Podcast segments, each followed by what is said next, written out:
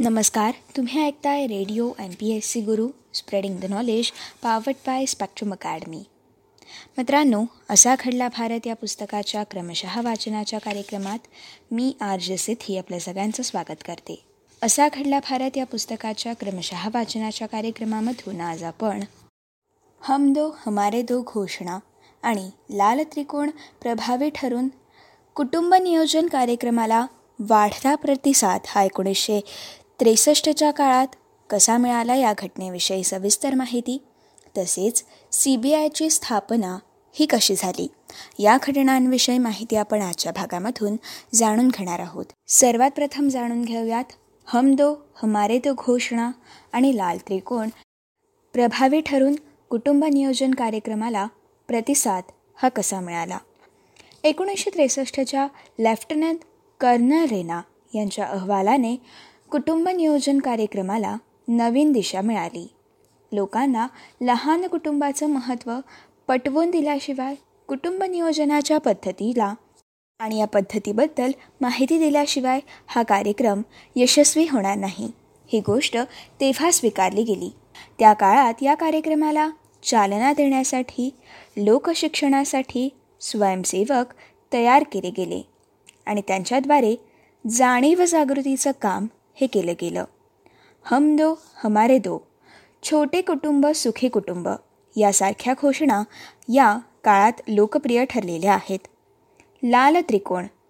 या कार्यक्रमाचं सूचक चिन्ह हे देशभरात सर्वांच्या परिचयाचं तेव्हा झालं होतं.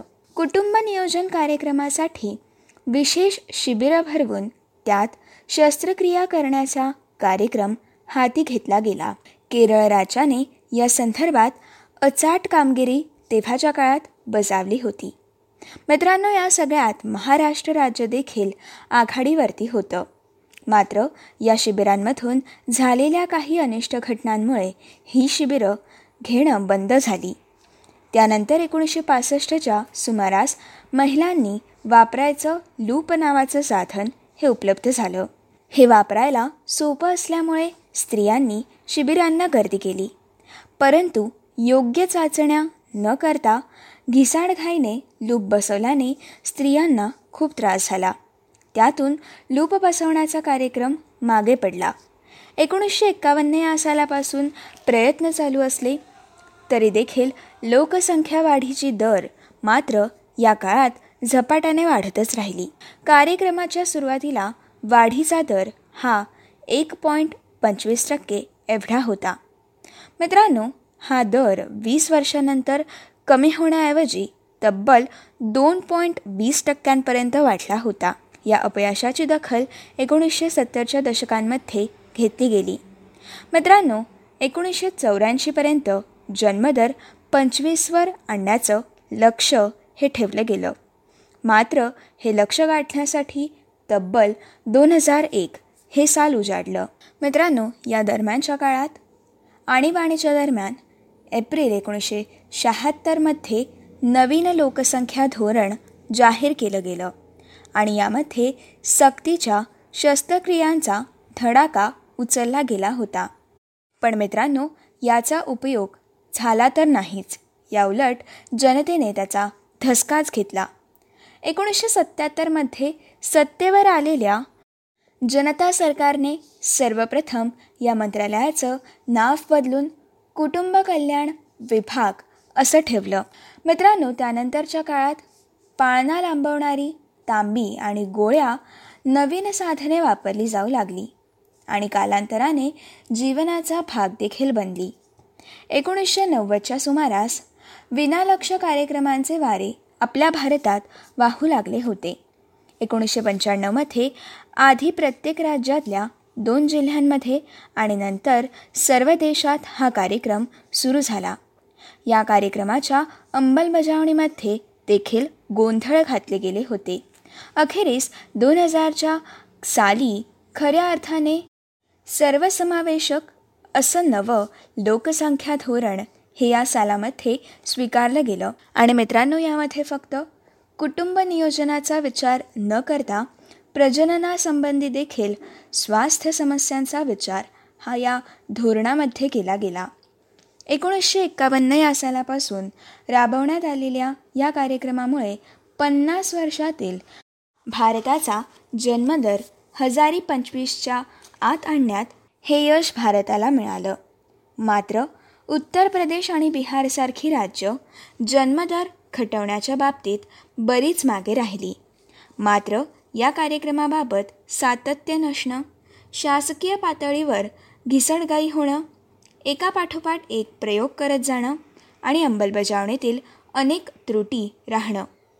आणि यासारख्या अनेक गोष्टी त्यासाठी कारणीभूत ठरल्या होत्या. आणि मित्रांनो या सगळ्याच्या परिणामी या कार्यक्रमाद्वारे लोकसंख्या वाढीवर आळा घालण्यात खूप मोठं यश हे भारताला लाभलं नव्हतं.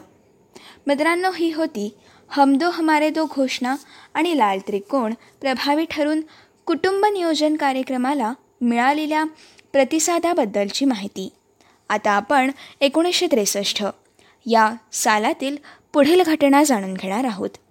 आपली पुढील घटना आहे सी बी आय अर्थात सेंट्रल इन्व्हेस्टिगेशन ब्युरो या संस्थेच्या स्थापनेची घटना. मित्रांनो सेंट्रल इन्व्हेस्टिगेशन ब्युरो अर्थात सी बी आय म्हणजेच केंद्रीय अन्वेषण ब्युरो.